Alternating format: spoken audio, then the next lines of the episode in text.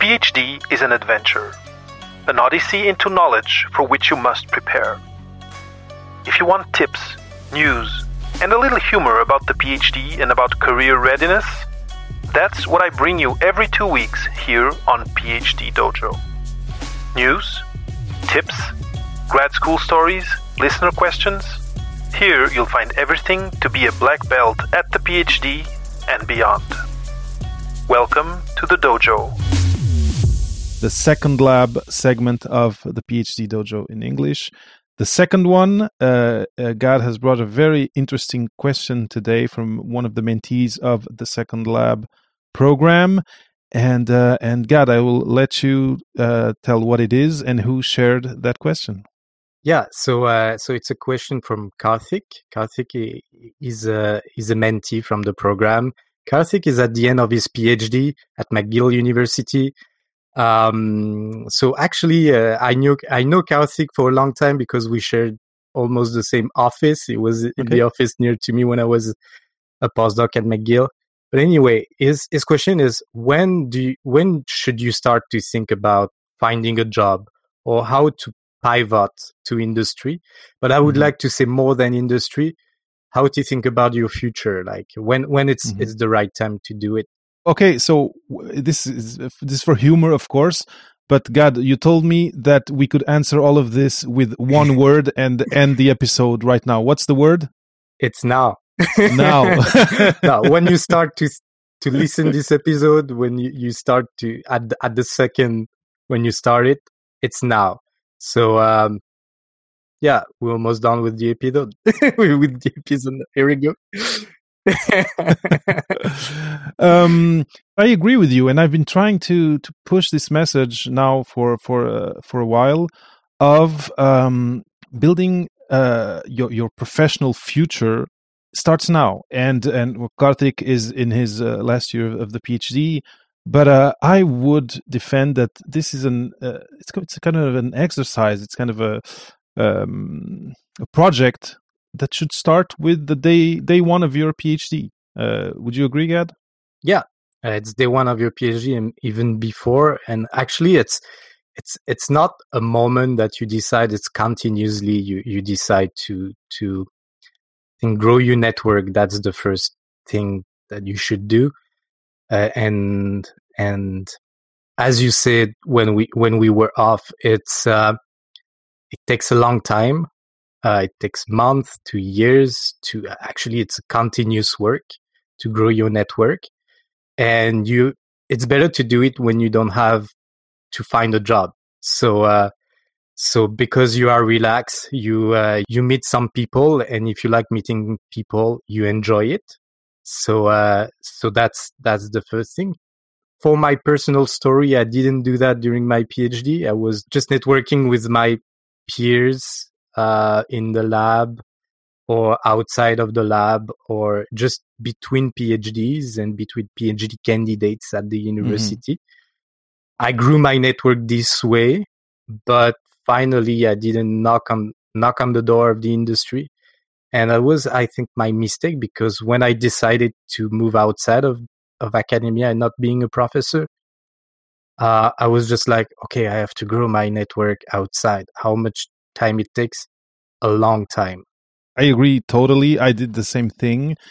And one of the things the the, the reflections uh, I had one first one of the things you said uh, and I, I, do agree with it is you if you are having these conversations to grow your net your network and maybe you know get to a conversation that will lead to professional you know to a professional avenue if you're doing it when you're like done your phd and looking for a job it it will very probably become a very transactional conversation where you want a job and there's kind of this pressure and uh, and um, mm-hmm. no you won't be simply engaging in conversation and growing relationships you you have an objective this is why starting early is a good way to uh, to have relaxed conversations to get to know the people to get to know the domain so of course we're going to talk about informational interviews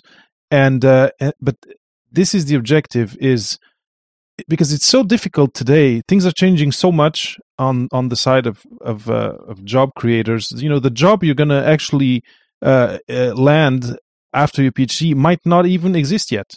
The the job description, right? So it's much more useful to to to to think of, to think about it as as like I'm while I'm doing my PhD and and doing this project it's going to take a lot of time a lot of my focus a lot of my energy. I'll keep an ear on what's happening on the job site be it academic or not.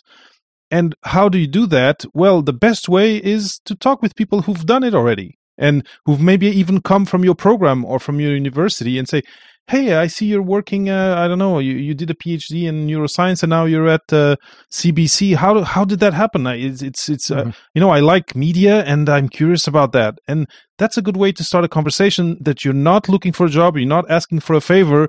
You're just asking the person to tell their story. And I think that's a really good point uh, to to start a conversation, and it's a really good way to to have people engage with you and be happy to share something with you and actually it's it's very uh, it's very scientific procedure. I would i would say like that. It's very scientific procedure. Like you you don't know what's going on outside of academia. You you um, you take some information in, uh, in in in at the second lab. We we define maybe 60 to 70 positions that a phd can do and more because uh, finally it's infinite possibilities mm-hmm. but if you target to 50 position you cannot do everything you should figure out one two three positions that you would like to target i know that most of you will be like r&d scientist or r&d kind of position mm-hmm. but finally you know sales marketing ip uh, scientific communication data analyst many kind of positions. And we we just cite maybe 5 to 10 but there's tons uh, would be interesting for you. So just figure out what kind of position you would like to do and ask um, informational interviews to the to the people that have this kind of position in industry. And you will learn more first about the position, but not only uh, also about what kind of what kind of company they, they work in.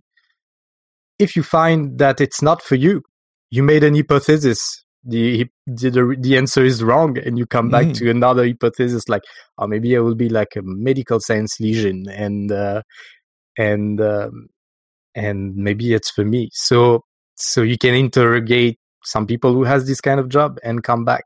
So so you grow your network at the same time. I think it's it's uh, it's healthy and and great and you don't have to grow your network at the last minute of your phd when you where it's the time to look to look for a job.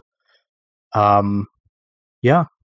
One thing that I, that I think that I could add to this is by having these conversations, maybe even you could uh, you could get to a position you know of having this conversation okay i thought this might be interesting. Not really. I thought that might be interesting. Uh, there's some aspects that i don't like. Maybe it's going to be the path to you defining what your job is going to be because you, you can't you know people today some people uh, are able to approach uh, organizations and, and, say here uh, i have this background and I think I can give I can offer this to your organization, mm-hmm. and and th- there can be a new spot created for that person. And having these conversations, and and I'm not saying spending 20 minutes every day talking with someone because of course that's not going to work, but a little bit each week, a little bit uh, each month, and and maybe taking part or or uh, being in groups where people are having conversations about this domain and just hearing what people are saying, what terms they're using, it's just going to slowly like get, mature this kind of a professional image of yourself that you project in the future. Yeah and you will learn the jargon you will learn uh, the, yeah you will learn a lot of keywords that you put in you can put in your cv in your linkedin profile. Um yeah it's it's it's very important to talk to talk to people finally. Mm-hmm. um another thing is if you want to go deeper with this kind of, of topic is the skills. So so you can imagine that when you meet somebody you can ask the question like what kind of skills is required for the job? So they would tell you oh you have to be a very collaborative person. You have to present a lot. You have so you come back with this informations about the skills is very important because you can figure out that in three years you will leave you academia with your PhD in hands. Mm-hmm. What kind of skills you should develop in the next three years to target this kind of jobs? And of course, uh, a PhD is a great opportunity to develop skills. This is that's the reasons why we we are doing all these all these uh, uh, studies is mm-hmm. to develop skills, but not only technical skills, but also transferable skills. Yeah. So you can you can figure out like what kind of skills would you need for that types type of positions. It could be broad. Don't put a lot of pressure on yourself, and find opportunities because PhD is full of opportunities. PhD mm-hmm. studies, the lab research, the university environment is full of opportunities. What kind of opportunity will grow you will help to, you to grow um, as a mm-hmm. person and as a professional to and, target. And I want to add, yeah. and I want to add as a researcher, because we're, we're talking we're talking about LinkedIn and and uh, although there's not there's now a lot of scientists on LinkedIn, a lot of researchers on LinkedIn too, but I believe that this approach of growing your network uh, is important uh, on the let's say non-academic side, but also on the academic side. You know, being involved in pluridisciplinary uh, projects, uh, uh, you know, having conversations with people with other de- departments can can bring something new to your research, and also can differentiate you once you, you're candidate for a postdoc or something mm-hmm. you know by being someone who oh he's involved in different projects he's uh, he's like involved in innovation through interdisciplinary uh, projects and so i think this principle can can be uh, it's safe to embark in this idea even if you right now your mind is set on staying in academia plus even if you're set on staying in academia, knowing people in industry, knowing what they do, knowing how they do it, knowing the culture, I think it's a plus too. Uh, I don't know what what your point of view is, but you uh, work on in the domain of startups, and I think you could like quickly find an example of, of how researchers can gain by mingling with non-researchers and with industry. Yeah, exactly, and there um, there more and more money for innovation and moving forward like the research to to the society what the what the society what the research should do to solve problem of the society and mm-hmm. that's a big topic these days um, fundamental science very important as well but also we would like that the researchers do some innovation and there are some funds but innovation you do that with a, an industrial partner and if you already speak the jargon, uh, if you already uh, know the industry and what what are the standards, what are all that things, will help you to find a partner. So, um, so mm-hmm. In another way, if you want to be a professor, that's really great. Um, but if you want to collaborate with industry, you have to to have this kind of ma- mindset as well. I think this kind of covers what I wanted to say. And and one of the big messages for me is uh, this is not a, a, betrayal to research. It's it's you're no. just you're just growing your uh, you're just growing your profile as a candidate. You're just improving, you know, who you are because although yes, your PhD is your project and it's it's something that you are going to to find on your own. In the end, once you're once you're done it's going to be important what your your network is, what your village is, who you know, where it, and it's going to influence where you're going to do your postdoc. It's going to influence a bunch of things. And yeah, I, I don't know, whether you, uh, you know, with your mentees, if you have exercises that you do, or if you, if you give them kind of goals of, you know, each month talk to one person. Is there something like that that, that you do with them? PhDs like procedures so so like uh, like okay uh, step one step two so we have this kind of of procedures to set up an informational interview for 20 minutes um and also like like um we we have we have a session where we talk about how to to set up your time to look for a job. So how to to make time management. Mm-hmm. And one of the advice is like block block maybe one hour, two hours, three hours, half a day per week. Okay. For these kind of things, networking, going to LinkedIn, contacting people, set up meetings, and you have to block it in your agenda. You know, it's this is my moment where I have to to network and do that things. Mhm. Uh, otherwise, you will not do it. We, we have to be frank together. If you don't block the hours, you will not do it. So yeah, this is what we do, and I, I don't give I don't give the goal for the people. They have to set up their own goals, but we can say like maybe I have to set up three information interview per month. It could be a goal. That sounds fair. One interview per month, one interview per week.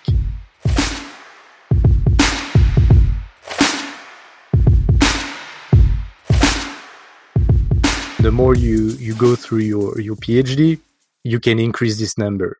Mm-hmm. So you have a kind of routine put in place where you increase the number of information interview you would like to, to do. So it set up the goal and if you're too stressful with that, you can decrease the goal, can play around.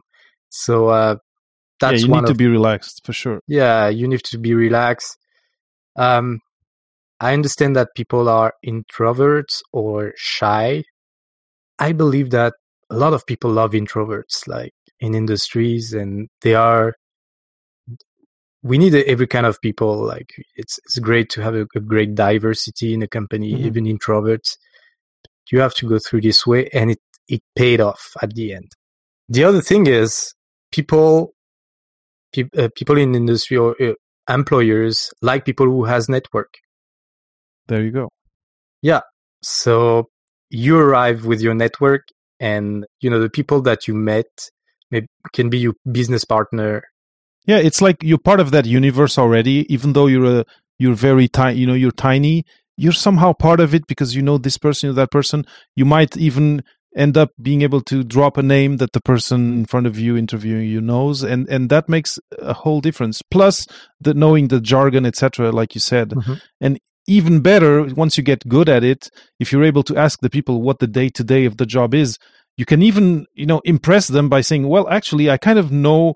How how the process is of doing this job. Mhm. i've been talking with people and maybe i'd like to bring a new approach to it. So if you dive in that in this pool and and you kind of imbibe yourself of this culture then it's going to be a completely different conversation than the person who sent the cv who doesn't really know what's behind that you know that invisible wall and who's kind of just hoping pretty please i hope to have this job but that, that does not have the vocabulary that does not have a, a- network etc etc Mhm.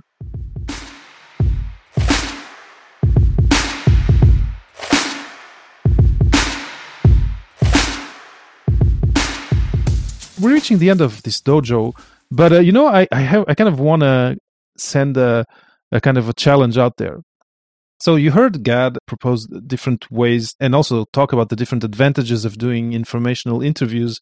I'd really like if you're especially if you're shy about it. First i'd really like to tell you people especially if they are on linkedin and that's for me the platform that i you know that i recommend to do this because people who are on there they're kind of pre-filtered for you as people who are already willing to share something and if you do this well if you if you if you explain why you're interested by the, by their profile and if you are clear about what type of questions you have for them beforehand well some of them might be busy and and might not not answer etc but i'm sure someone will and and will will you'll have a, pleasant 20 minutes hearing the person's story. So this first thing is there's no need to be uh, to have fear of approaching people. I think that's what the platform is there for second if you're a listener and after this you're like okay i'm gonna i'm gonna connect with someone do share that experience with us in the comments or you can write to david at papaphd.com i'd love to have a feedback on hey for the first time i connected with someone that i that you know that i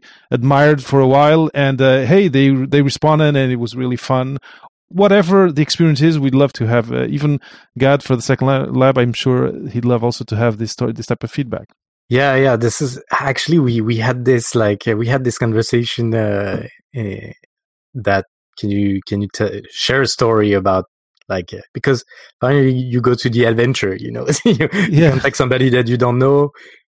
How, how would how would happen? So um so yeah, sometimes you have nice stories. Sometimes it's uh, like uh, fun. It's funny. Sometimes it's a mismatch, and everybody is is awkward. You know. so Yeah. So uh, yeah. Uh, but one thing is don't take a no or a lack of answer personally people uh, can be very busy there can be many different ways why they're either not answering or or saying that they don't have the time for it and Yeah. don't take it personally and find you know there's a bunch of people out there uh, uh, just find them one one last trick for me go on linkedin find people in the domain that interests you that come from your university and that's already a kind of a, a conversation starter and uh, Mhm. it's easy to do over there and uh, this way you already have kind of this hey you're an alumni and i'm maybe following the same program and and that's a, a great way to kind of break the ice and and start it going and then you'll see everything will go well yeah, or even ask for an introduction to somebody that you know. You know, like even that uh, yes yeah um, there's many many ways to find people on linkedin on linkedin and and in net i mean uh, everywhere like uh, as as a network um yeah.